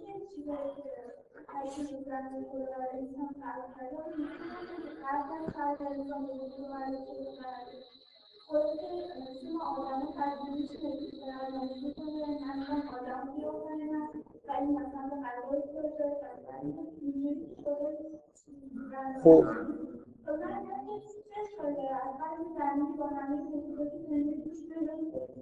باشه.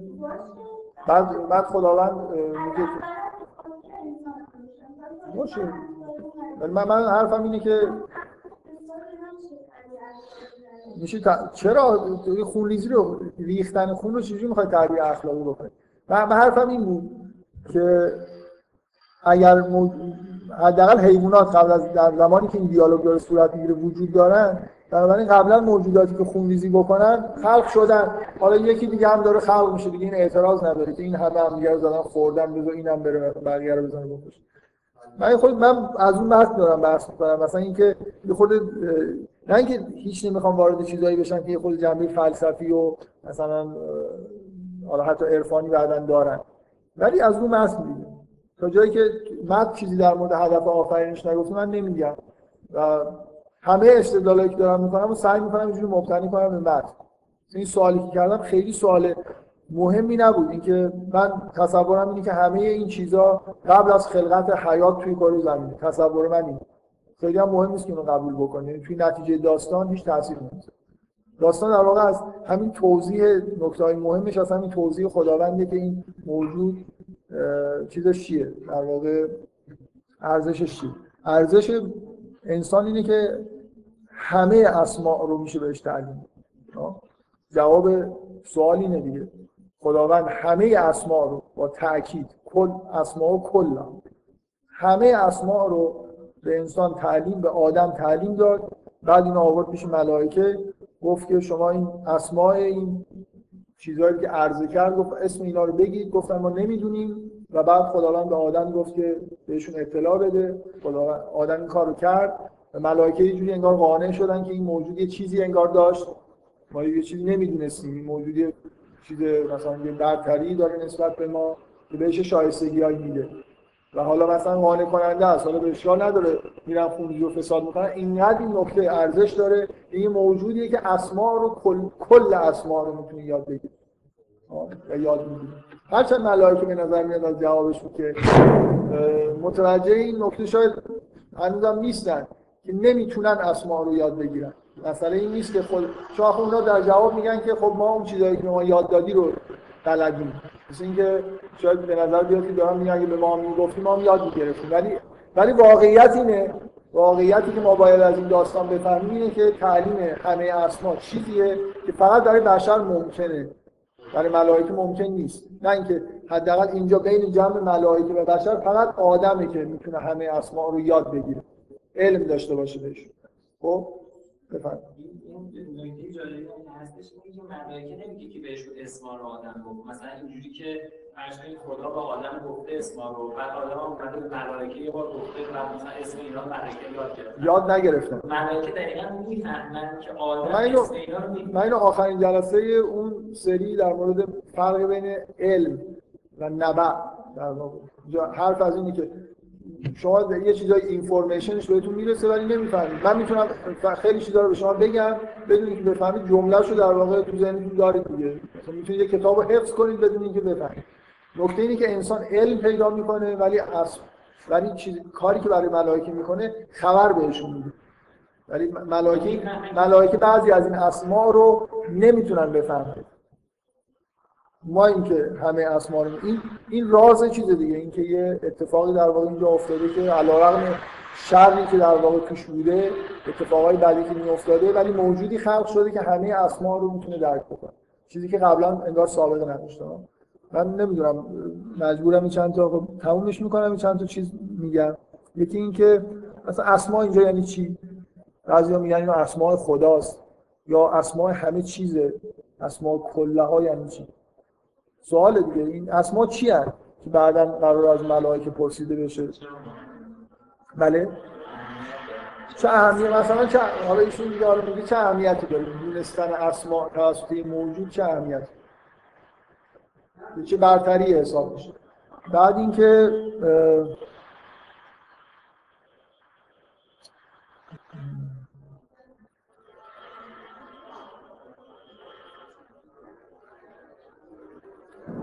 اینکه تعلیم اسما یه جوری با اون مفهوم خلافت اصلا رابطه داره یا نه؟ داره یا نه؟ چیه رابطه؟ که حرف از اینه که اعتراض به اینه که خلیفه داری میذاری اینا اینطوری میکنن، جوابش اینه که خب این عوضش همه اسما رو یاد میگیره. و بعد اینکه توضیح، چه توضیحی وجود داره؟ با هر تعبیری که از اسما داری چرا بشر میتونه مثلا همه اسما رو یاد بگیره، دیگران نمیتونن یاد بگیرن؟ این یاد گرفتن اسما چیه غیر از اون دونستن؟ به نظر ما معمولا اینجوریه که من این چیزو نشون میدم، میگم این اسمش چیزیه، خب دیگه یاد میگیرن. چه چیزیه که ملائکه نمیفهمن و یاد نمیگیرن و انسان میفهمه؟ و یه نکته دیگه، یه شبهه مرد سالارانه برای شبهش اینه که به آدم اسما یاد داده شد. من قبلا یادتونه توی کلاس، بذارید من قبلا فکر کنم جلسه اولی که اصلا این دوره اول، جلسه اول که در مورد قرآن صحبت کردیم، من یه نکته‌ای گفتم چرا قرآن خیلی چیز مهمیه. برای اینکه اصلا ویژگی بشر زبانه. تفاوت عمده بشر انگار با بقیه ملائکه و همه همینه. تو اینجا هم که داره حرف میشه این نکته زبانی در مورد بشر وجود داره. بشر میتونه همه اسما رو یاد بگیره، حالا به هر معنی بگی، یه چیزی در مورد زبانه دیگه، درسته؟ من قبلا توی صحبتام جدای از این متن یادتون باشه یه جلسه که بحث می‌کردم گفتم که کلام اصولاً چیز دیگه. این دو قطبی‌ها بیشتر مردها مثلا صاحب جهان مثلا سخن هستن. خب همه برتری و توجیه مربوط به خلقت انسان هم که مربوط به اسماء، تازه این هم که بعد به آدم یاد دادن. پس ثابت میشه چیزی همون چیزی که باید ثابت بشه برای مردا خوششون بیاد ثابت بشه. خب دیگه من سوال مطرحه. یه چیز دیگه هم هست یه حالی بودش که خدا داره با آدم و هوا صحبت کنه و میگه که موضوع بشه مثلا این شیطان و همجور میگه که آخرش به دقیقا نفس همه آخرش یه دونه نفس مذکر میاره به آدم که موضوع باشه تو مثلا از پیش بیرون نه آنها این هم چون دارن شبهه رو تقویت. خب